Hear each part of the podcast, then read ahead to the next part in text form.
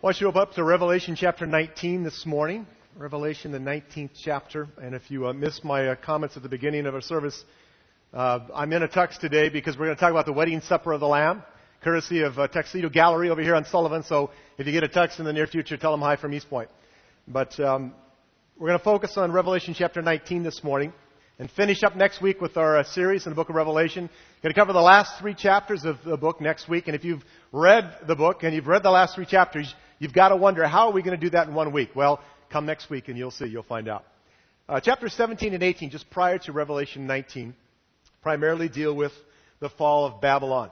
As Pastor Brian shared last week, some think Babylon is a literal city uh, rebuilt on the, the banks of the Euphrates River. Uh, others believe it re- refers to the revived Roman Empire. Uh, some actually, a few, but a few actually think it's um, America that uh, New York and that we become Babylon in our moral decadence and blah, blah, blah. Uh, I tend to land where Brian lands, and I agree with him that I think it, it, it symbolically refers to an evil world system. That Babylon, remember, there's a lot of symbolism in the book of Revelation. And I, I believe that what's referred here is this world system of evil. But here's the deal, regardless of where you land, and I've said this several times as we walk through this series together. We don't care about debating the debatable. That doesn't really matter. Someday we'll all know what it really means, you know, because hindsight's 2020. But regardless of where you land on this issue, the important thing to understand is that whatever and wherever it is, whatever and wherever it is, it gets destroyed by God. That's the absolute. That's what we know for sure. It gets destroyed by Him in judgment of its moral and spiritual decadence. So chapter 19 begins with heaven rejoicing over the fall of Babylon.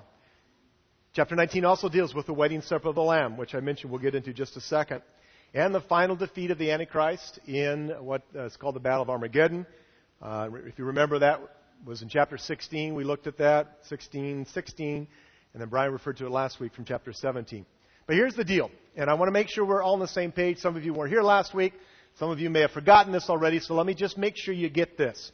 It's very important that we understand that God's wrath is no temper tantrum. When you look at you know, Revelation 17 and 18 in particular, and you see the fall of the great prostitute Babylon and the, all that happens there, you need to know that God's wrath is not Him just having a fit. It's not a temper tantrum. His judgments are just and true. And those who freely and willfully reject God, those who reject His love and His free gift of salvation, will ultimately experience his righteous wrath, and it's righteous. If you reject God, you're ultimately choosing to experience his righteous wrath. Again, as uh, Pastor Brian put it so well last week, God's wrath stands against those who stand against him. Good phrase. Truth. God's wrath stands against those who stand against him. As we dive into chapter 19, you'll see there are two suppers mentioned in this book for two very different groups of people and two very different experiences. One group partakes in a great supper, the other is the supper. And it gets kind of gruesome, but we'll look at it. Well, here's what I want you to walk away with today. Every week we've tried to give you kind of the rest stop info. in your outline. Encourage you to follow along and take some notes this morning. But the rest stop info says this. We were made for intimacy with God. You and I were made to be in relationship with Him. He loves us as a groom loves his bride, and we can look forward with joy to the day of great celebration with Him. Now, again, to help set the tone for today, besides me being in a tux here before you, I wanted to be in a kilt. Uh, our creative director, Teresa, kind of killed that. Wouldn't a kilt have been great? Yeah, you know, kind of Scottish wedding. Boobna, a good Scottish name. That's not true. It's not a. Anyhow, I want to show you a shocking picture. Let's pull that picture up there. Look at that. Unbelievable. I don't know who that guy is with my wife, but on the left is my beautiful bride, and she hasn't changed. She's the same yesterday, today, and forever. And uh, that's me, believe it or not, in a white tux 30 years ago. Uh, I was just 18 years old when I got married to my wonderful life, wife, life, my wonderful wife Laura. And uh, people thought we'd never make it. You know, a lot of our friends thought, "Oh man, this is a big mistake." And uh, just this last July, we celebrated our 30th wedding anniversary. You know, that was a long time ago, though our wedding was many, many moons ago. I remember our wedding like it was yesterday. I remember the nervousness. Any of you, you know, grooms remember being a little nervous? I remember the anticipation. I remember how I felt as I stood up in the front of that uh, Church of the Lighted Window in La Cañada, California, and I saw my bride standing with her dad as the doors were opened in the back of the church. I also remember messing up the words in the exchange of the rings. I said, With this wing I thee read. I did. Ripple of laughter through the auditorium then, too. But more than anything, I remember the longing I had for her. And not just the longing for the marriage bed, if you're wondering. Uh, not just that. Uh, the longing that I had for her, to be with her, to spend my life with her. And the love that I had for her that just filled my heart and still does. I want you to listen to this. I want you to let this sink deeply into your soul today. Jesus longs for you. Such a simple statement, but unbelievable, incredible in its implications for us. Jesus longs for you. His love goes beyond description. It goes beyond any ability for us to really completely comprehend. It defies explanation. It baffles us. It surprises us. And it is the love of a groom for his bride. And the day of great celebration is coming. That's what we can look forward to. A day of great celebration is coming. And it's called the Feast at the Wedding Supper of the Lamb. Revelation 19, verse 1. Let's pick it up there.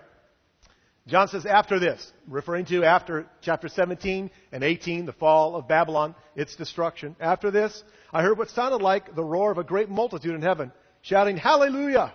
Salvation and glory and power belong to our God, for true and just are his judgments. He has condemned the great prostitute who corrupted the earth by her adulteries. He has avenged on her the blood of his servants. And again they shouted, Hallelujah!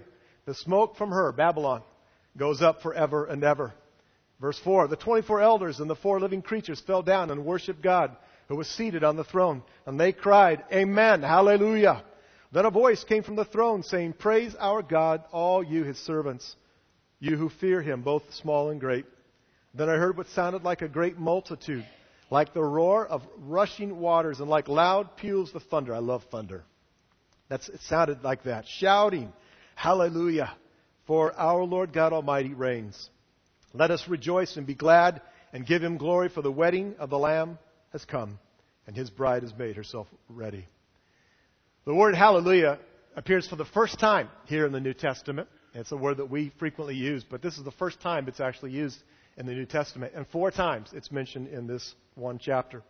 And the word literally means praise the Lord. Most of you probably have heard that. It's from Hebrew words and it means praise the Lord, praise Yahweh, praise God. And it, it, it is this bold declaration of honor and praise for God and His goodness. But four times, again, it's used in this passage. And in verse 2, it's used, they shout hallelujah because God has defeated his enemies and ours. And so this great multitude shouts hallelujah. In verse 3, the reason for shouting there is that the victory is permanent. The significance of the smoke rising forever and ever from the city of Babylon. It means that it's, it's permanent. This victory is a done deal. God has won. Verse 4, the reason for shouting there is that God is sovereign. And over overall, says the 24 elders cry out to the one who's seated on the throne. And if you recall when we looked at uh, the 24 elders early on in the series, that uh, they are there and they're worshiping the one on the throne. And the, on the throne implies this great power, this authority that he has, his sovereignty overall. And then verse 6 to 7, the reason for their shouting there is that, is that they're saying the time for rejoicing has come. Look at it again with me. Verse 6. Then I heard what sounded like a great multitude, like the roar of rushing waters and like loud peals of thunder shouting hallelujah for the Lord our God Almighty reigns. Let us rejoice and be glad and give him glory, for the wedding of the Lamb has come and his bride has made herself ready. At a deafening level. Now, some of us don't like loud noises, but at this incredibly loud level, a great multitude cries out, Hallelujah. And it's like the sound of Niagara Falls. Have you've ever been by any great body of water like that? It's just, you can hardly hear yourself think it's so loud. 1988, I had the privilege of being at the Dodger uh, game against the Oakland A's, the World Series game. And it's one of the greatest moments in baseball history. If you're a baseball fan, you'll recognize this story. Uh, it's on every great moments in baseball tape in the last, you know, 15 years. But it's a World Series game against the Oakland A's, and the Dodgers were losing by one run in the bottom of the ninth with one man on. Tommy Lasorda, to everybody's amazement, said Kirk uh, Kirk Gibson in. They did not understand because he was injured. And they sent him into pitch hit. And it's got a 3-2 count against him. He's almost out of there. With a man on, and if, you know, if he can just get it on base or better than that, hit a home run, then the Dodgers win. Well, Gibson stepped up again and launched the ball, if you've seen it, if you remember the story. Launched the ball into the bleachers, home run. And it's first time ever in World Series history that at the bottom of the ninth, with uh, you know one uh, from from, a, from behind home run, they win a game. Well, anyhow, I'm there in this crowd, screaming and shouting. Uh, my oldest son uh, Nathan was about this tall at that time. I'm throwing him up in the air. People are screaming. Kirk Gibson limps, literally limps around the bases, and then goes to the dugout like it's no big deal, you know. And then all the, uh, the, the players saying, get out there. And, he, and this went on for 20 plus minutes. The yelling, the screaming, the unbelievable, you know, shouts of victory. And I was, I shouted so loud and so long during that uh, time that I was hoarse for days afterwards. I want you to imagine that scene and then multiply it exponentially. And hear a great multitude shouting like the roar of rushing waters. Hallelujah. For the Lord our God, the Almighty reigns. They rejoice over God's victory. But a huge part of their joy and excitement is because the wedding feast of the Lamb and the wedding supper of the Lamb has come. And so I want us to take a, a pretty quick look this morning at the story of two feasts in this chapter. First one, number one, is a feast of great joy. It is a feast of great joy. It's called here, again in verse 9, the wedding supper of the Lamb. And Hebrew weddings generally consisted of four parts. They're very different than what we typically experience today the betrothal, the presentation, the actual ceremony, and the wedding supper. And the betrothal, that could take place when they were kids, before they ever had any uh, knowledge of each other, but at least it almost always happened about a year before the ceremony. And often there was an exchange of a ring or bracelet as a token or as a pledge. Then there's the presentation or the bridal procession, and that would normally take place at nighttime. And the bride, uh, excuse me, the groom and, and uh, his party would go to the, the bride's house and they would then proceed from there, walk back to his home, the place where the ceremony would take place. Remember the parable of Jesus and the ten virgins and their lamps, and they some were ready, some weren't. Well, that's this experience where they, the, the groom's now gone to the the home of his bride to to bring her back. Then there's the ceremony, which was actually one of the simpler, shortest parts of this whole process. Uh, there was some form of vows exchanged, but one of the great, great things would happen is is that the uh, bride's veil would be removed during the ceremony and placed on the shoulder of the groom. Isn't that beautiful picture? So, as part of this ceremony, there's this, you know, revealing and placing her upon his shoulder. And then there's the wedding supper, which was the final celebration, this feast. And it could last from anywhere from three to seven days. If you remember, the uh, first miracle that Jesus ever performed was at a wedding feast. They ran out of wine. Had gone on for a few days probably, and they came to Jesus, his mother did, and he turned water into wine. It happened at a wedding supper. Hebrew, Hebrew weddings were very simple, but uh, they involved this long sequence of events, and always it always ended in this party, in this wedding supper. So the idea, again, for those who first read this book from John and this revelation, the idea of being glad and rejoicing at this event was very easily understood by them. And John uses this image of a wedding feast, this marriage supper of the Lamb, to encourage them and to encourage us to hold on. Remember that this was written to Christians who were being persecuted, burned at the stake, many of them, uh, their lives taken from them because they followed Jesus. And there was this question, you know, how could that happen? And, and the struggle, you know, uh, I love God, I'm following Jesus, I've given my life to Him, and, and they're suffering great persecution at this time. And, and so this image, you've got to get this. This image of the, the wedding and the, the wedding supper of the Lamb is to encourage them to hold on, don't give up. A great celebration is coming. But it also reminds them and us again of the intensity and the depth of God's desire and love for us. He loves us like a groom loves his bride. And so the question is, we've tried each week to kind of answer the so what, okay? So what? What do we do with this? What would be a reasonable response to that love? What's our part in this wedding? Look at verse 7. Let us rejoice and be glad and give him glory. Part of our response is to rejoice, to give God glory, to be glad. For the wedding supper of the Lamb has come, and his bride has made herself ready. Verse 8 Fine linen, bright and clean, was given her to wear. And this, again, it defines here for us what that means. Fine linen stands for the righteous acts of the saints. Latter part of, part of verse 7 says this His bride has made herself ready. And the question I want to ask you, what does that mean for us? Yeah, if you've been a bride, you already know what that means. It means a lot of work. it means a lot of time and preparation. I officiated at uh, my nephew Scott's wedding this last July in Southern California. And uh, his wonderful wife, uh, Dara, and I watched her. We were there the week before the ceremony. And she spent literally hundreds of hours in preparation. It took them over 30 hours just to do the programs. Uh, and then, trust me, the entire day, the wedding was at 6 o'clock in the evening, and the entire day, all Dara did was prepare herself for the wedding. Now, it's important to note that she didn't do that to earn the right to be a bride. You don't do all that so that you can, okay, now I'm, I'm worthy of being a bride. That's not the point. She didn't do it to gain or earn Scott's love. She already had his love. She didn't do it to somehow, oh boy, I, better take care of all these things, otherwise Scott might not want to marry me or might not love me. No, she did it because of love. All the time, all the effort, all the investment that she made was because of her love. Verse 8 it says that the bride is dressed in fine linens, bright and clean. And again, kind of like I am, except this is polyester, I think. But, but uh, bright and clean. And it defines the fine linen as the righteous acts of the saints. How do we prepare ourselves? Well, we give Him glory, we rejoice, we praise Him. And there's some things that we can do. Now, you need to understand that the righteous acts that are referred here, uh, to here are not by any means, again, our attempt to get God to love us. They are not a way to earn His favor or His affection. They are acts of love. They are a response to the love we already have from the groom and to the love that we already have from God. But it's important that we note here that there are some things that we get to do. There's, a, there's some preparation on our part. And it's important, it's, it's important part of getting ready for his return.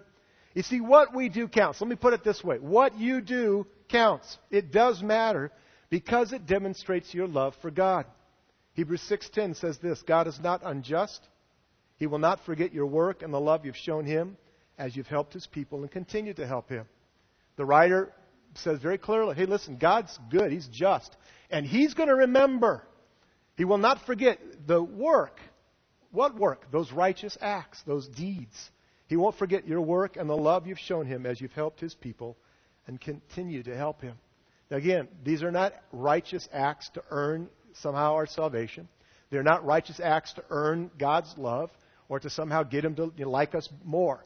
We already have that. Just like Scott already loved Dara with all his heart. She could have showed up, you know, in shorts and, and a t-shirt. And he would have been just as excited that day to see his bride. Trust me, I know this. It was not what, you know, she did that earned her his love. But righteous acts are acts of servanthood. They're acts of sacrifice. They're acts of love. Get this, acts of love. Love for God and love for his people. They, were, they are an outward manifestation of an in re- reality of what God has done for us. You see, Jesus loves me. And so I prepare for his coming by doing righteous acts out of love. He loves you and he calls and invites you. The New Testament is clear about this. We get messed up because we get confused with why we do these things. We think we have to do them to somehow earn. We don't. We do them because of. We do them in response to the love God has for us. The great prostitute Babylon corrupted, seduced, and destroyed people with her depraved morality and her self serving acts. The church, the bride of Christ, on the other hand, in complete contrast to Babylon, the church shows how different she is because she prepares herself for the groom by good works done in love, which honor and glorify God. And John is so overwhelmed by this. You, you, need to see what he does. He's so overwhelmed that he falls on his face in worship. Revelation 19, verse 9. Then the angel said to me, Write, Blessed are those who are invited to the wedding supper of the Lamb. And he added, These are the true words of God. Verse 10. At this I fell at his feet to worship him. He's just overcome. He's overwhelmed. And so he falls at the feet of this angel to worship him. But the angel said, Do not do it. I am a fellow servant with you and with your brothers who hold to the testimony of Jesus. Worship God. How clear can that be? It's just, no, no, don't, don't do this, John. I know you're overwhelmed, but here's the focus of your attention. Here's the focus of your adoration. Worship God. And then he says, for the testimony of Jesus is the spirit of prophecy, which basically just means that the witness of prophecy and this prophecy in Revelation is all about Jesus. The angel saying, It's not about me, it's about him. The first feast is awesome and glorious. And we can look forward to that day when we're going to celebrate with him. We're going to party with Jesus. And it's going to be that celebration of a bride and groom who have passionately and intensely and with all their hearts embraced and loved one another. The second feast in this chapter is quite different. Let's take a brief look at it. It is the feast of great tra- tragedy. Number two, a feast of great tragedy. Look at verse 11. John says, I saw heaven open, and there before me was a white horse, whose rider is called Faithful and True. With justice he judges and makes war. His eyes are like blazing fire, and on his head are many crowns. He has a name written on him that no one knows but he himself. He is dressed in a robe dipped in blood, and his name is the Word of God. The armies of heaven were following him, riding on white horses and dressed in fine linen, white and clean. Same picture, different, different experience, but same picture. Now they're dressed in white and clean on white horses. Verse 15, out of his mouth, out of the mouth of Jesus, comes a sharp sword with which to strike down the nations. He will rule them with an iron scepter. He treads the winepress of the fury of the wrath of God Almighty. On his robe and on his thigh, he has this name written King of Kings Lord of Lords. Verse 17. And I saw an angel standing in the sun. Interesting phrase there. Uh, it literally means standing in the sun. So somehow he is in that great ball of fire in the, in the heavens. He's standing in the sun who cried in a loud voice to all the birds flying in midair. Come, gather together for the great supper of God. Not the same celebration we're talking about earlier in this chapter, the great celebration, the great supper of God, verse 18, so that you may eat the flesh of kings, generals, and mighty men, of horses and their riders, and the flesh of all people, free and slave, small and great. And verse 21 says, The rest of them were killed with the sword that came out of the mouth of the rider on the horse, and all the birds gorged themselves on their flesh. Told you it's kind of gruesome, huh? The picture here, though, of Jesus goes from groom to warrior. In this one chapter, we have this different shift now. And they're not in contrast to each other. They are complementing to each other. They, they are just these different facets, the, the different roles Jesus has. But here he goes from groom to warrior. The image of him on a white horse shows again the incredible authority that Jesus has. In John's time, the horse was a military animal, and a white horse would be what a Roman uh, general would ride on after victory back into Rome. The armies of heaven, in verse 14, includes all those who throughout the ages belong to him. So my, my dad's going to be part of that army if he comes before I die. And if, and if, if after I'm gone, then I'll be in that army. So will you. And with the sword out of his mouth, mentioned in verse 15 and verse 21, this enemy army is utterly and completely destroyed by the army of Jesus. Just by the word, by the sword out of his mouth, the, the armies are defeated. And the imagery of an angel calling birds to gather for a great feast, again, I know it's gruesome, but it paints a picture of reality that we cannot ignore. Those who reject God and fight against Him become bird food. That's what's happening here. You fight God, in the end, it's not going to be a pretty sight. The first feast shows the longing of God to be with His bride, with His people. But this same God, and this picture is consistent throughout this book, and I just want to land on it again. This same God will bring final judgment to all who reject his offer of grace and salvation. When I was about seven or eight years old, back in the early 60s, a long time ago, I stayed at a friend's house one night, and uh, back then, believe it or not, uh, most people had black and white TVs, and only one. And uh, the friend's the house that I stayed at, they were watching the Alfred Hitchcock, I think came out 1963 movie, The Birds. Anybody ever seen the movie The Birds? Wow, really?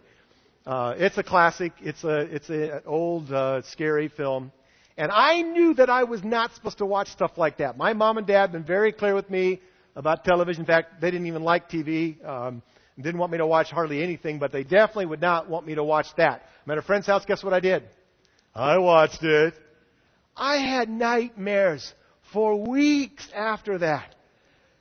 Every time I went into a phone booth, I'm uh, terrified that there's going to be birds, that I step outside and I would think about them plucking my eyes out and just, I, I won't go any more detail than that, but if you've seen the movie, you know it's scary.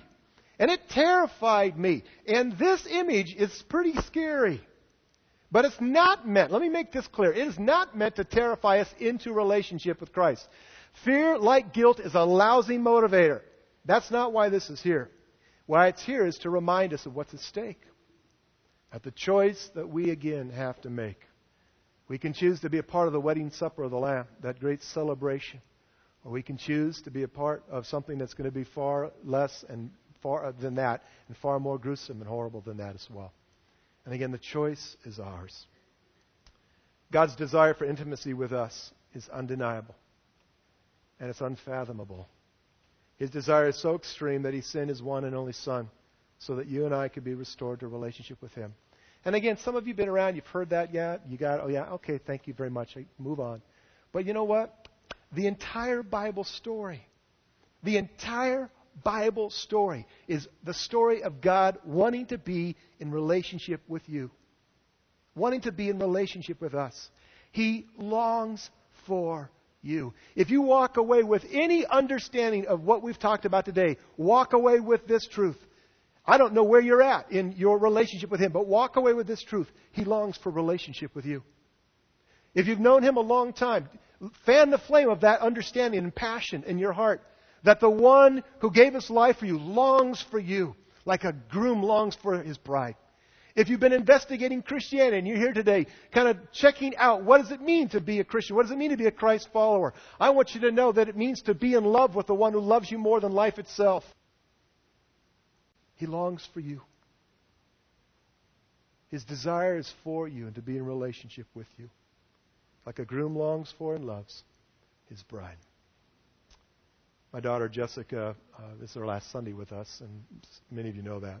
She's moving to, to a Lowell, Oregon on Tuesday to marry a, a guy named Nathan Harris, who's a pastor there.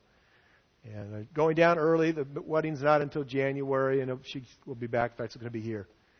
But uh, going down early to get a job, get settled in, and go through premarital counseling with Nathan. And um, I have a lot of mixed emotions and feelings about this, as you can imagine. I love my kids.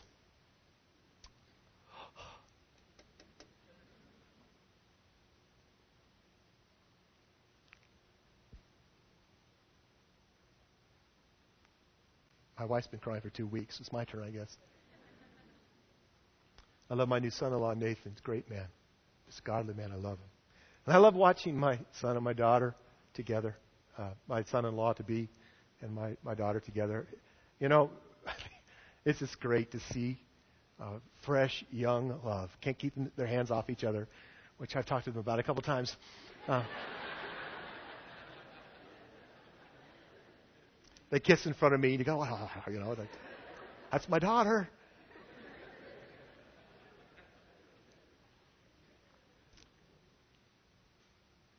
I'm sure that I'll be crying uh, the day that I walk her down this aisle to her groom. And I know Nathan, I know he's got this infectious great laugh, and I know he's going to be beaming from ear to ear as he stands on this platform and he sees his bride to be come through those doors down to join him. I want you to hear this one more time. And again, it's such a simple truth. And so simple that sometimes we miss how profound it is. God loves you more than you can possibly imagine. I don't know what you've been going through, how difficult your life has been. I've had a hard couple of weeks, personally. A lot going on. I don't know what is in your world right now. But I do know this Jesus is there. He loves you. He's there to walk side by side, arm in arm with you through whatever you face. He's there because of His great love. One of the best ways to be reminded of that longing and the love of God is to celebrate another supper what's often called the Lord's Supper. We're going to have communion today. Now, let me just say this as I wrap this up, and in just a moment, we'll uh, have the communion elements passed, and I'll have the band come back and we'll sing together. But look, let me just bring it down to right where you live, right here. If you don't know Jesus as your Lord and Savior yet, if you've not embraced His grace and begun your walk with Him, if you've not accepted His free gift of salvation, then as you take these elements today, as you hold that little cup of grape juice and hold that little cracker in your hand, you hold what represents for us the blood of Christ shed for our sins, for your sins, and his body, the, the, the cracker which represents his body which was broken for you. And I want to encourage you with all of my heart today. If you're here and you've not yet begun your walk with Jesus, right here, right now would be a good time. Right here in this moment, you can take those two elements, and as you hold them in your hands, you can simply pray, Dear Jesus, thank you for what you did for me. I need your salvation. I'm a sinner. I need your grace. And I choose you today. I choose to embrace, to accept what you've done for me. And so as you hold those elements today, you can begin your journey. And it's just the beginning, but you can begin your journey of faith with Him. But for many of us in this room who've already done that today, I want to challenge you. Sometimes communion can just be this thing we go through, this, you know, we kind of just do the motions. Don't let that happen today. As you hold in your hands that cup and that cracker, let it remind you of His love for you. Let it remind you of all that He has done for you. And let it encourage you that the day is coming. The day is coming when we're going to sit or stand with Him again. We're going to be in that great wedding feast, that great supper, wedding supper of the Lamb, and celebrate again with Him forever and ever. And so, as you hold those items, thank Him and then have anticipation, hope, joy for a future to come. I'm going to ask the band to come up, and I want to pray for you. Let's bow our heads. Let me pray this morning. Lord Jesus, I thank you that you are God who loves us so much that you held nothing back. You gave it all up. You gave up heaven. You came to earth. You gave up all your glory in the realm of eternity to come and walk as a, a man amongst us. And then, Lord, you gave up your life. I cannot imagine what it would have been like to, to carry on your shoulders the sins of the world. To be on that cross, broken of body, shedding your blood, suffering intensely, and suffering unbelievable pain and agony suffering for the first time in your life, separation for God for that one moment when you cried out, My God, my God, why have you forsaken me? As God turned his back on the sin that you bore for us, Lord, the sin you bore for me.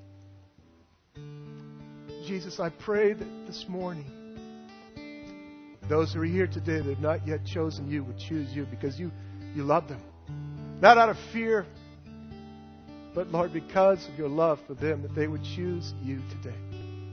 And that this would be the moment where they say yes to you and begin their life as a Christ follower. And Lord, I pray with everything within me, would you go deep within our souls today and stir us, Lord? Remind us, God, that we have been bought with a price, that we belong to you.